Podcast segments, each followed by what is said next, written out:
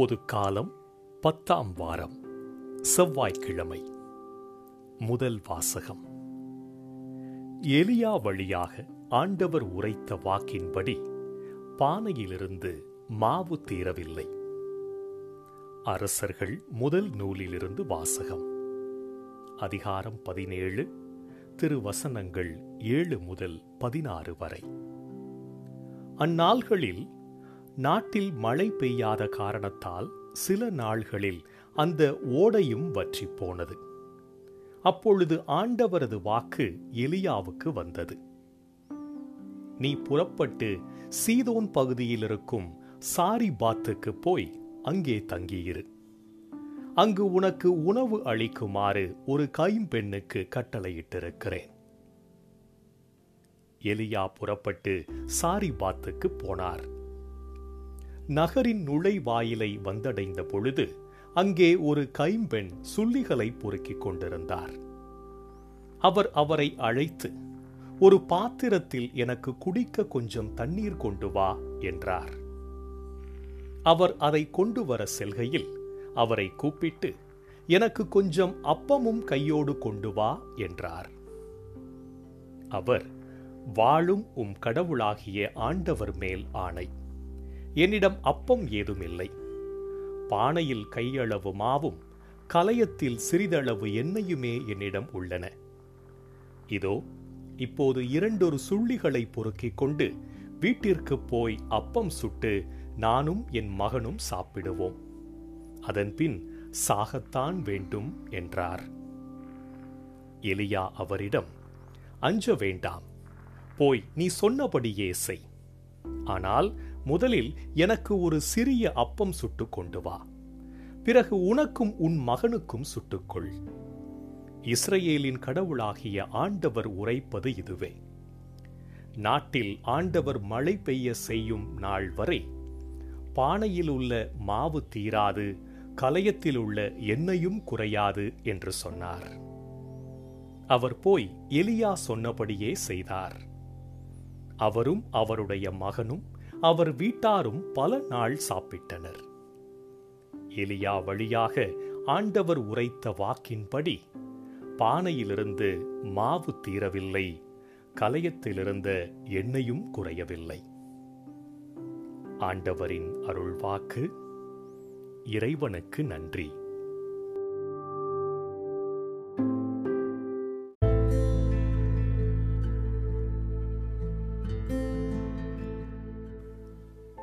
பதிலுரை பாடல்.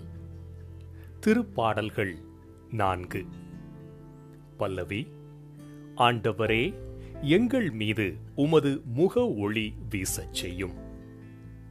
ஆண்டவரே எங்கள் மீது உமது முக ஒளி வீசச் செய்யும். எனக்கு நீதி அருள்கின்ற கடவுளே நான் மன்றாடும் போது எனக்கு பதில் அளித்தருளும் நான் நெருக்கடியில் இருந்தபோது நீர் எனக்கு துணை புரிந்தீர். இப்போதும் எனக்கு இறங்கி என் வேண்டுதலுக்கு செவிசாய்த்தருளும் மானிடரே எவ்வளவு காலம் எனக்குரிய மாட்சிக்கு இழுக்கை கொண்டு வருவீர்கள்? எவ்வளவு காலம் வெறுமையை விரும்பி பொய்யானதை நாடிச் செல்வீர்கள்? ஆண்டவரே எங்கள் மீது உமது முக ஒளி வீசச் செய்யும். ஆண்டவர் என்னை தம் அன்பனாக தேர்ந்தெடுத்துள்ளார். நான் மன்றாடும் போது அவர் எனக்கு செவிசாய்க்கின்றார். இதை அறிந்து கொள்ளுங்கள். சினமுற்றாலும் பாவம் செய்யாதிருங்கள். படுக்கையில் உங்கள் உள்ளத்தோடு பேசி அமைதியாயிருங்கள். ஆண்டவரே எங்கள் மீது உமது முக ஒளி வீசச் செய்யும்.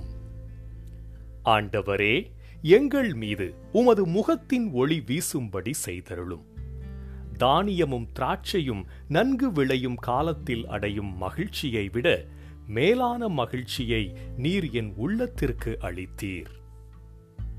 ஆண்டவரே எங்கள் மீது உமது முக ஒளி வீசச் செய்யும்.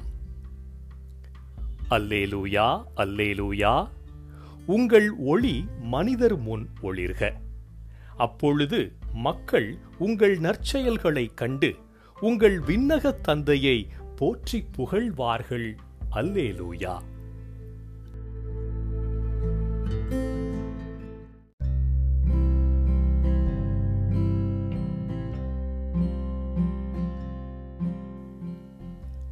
நற்செய்தி வாசகம்.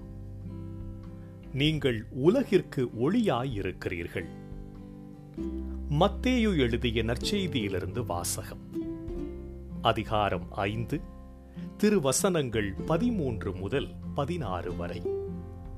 அக்காலத்தில் இயேசு தம் சீடரை நோக்கி கூறியது நீங்கள் மண்ணுலகிற்கு உப்பாயிருக்கிறீர்கள்.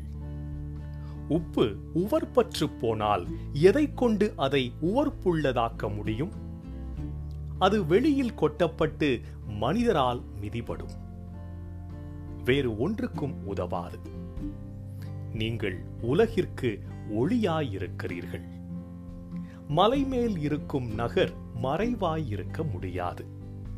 எவரும் விளக்கை ஏற்றி மரக்காலுக்குள் வைப்பதில்லை.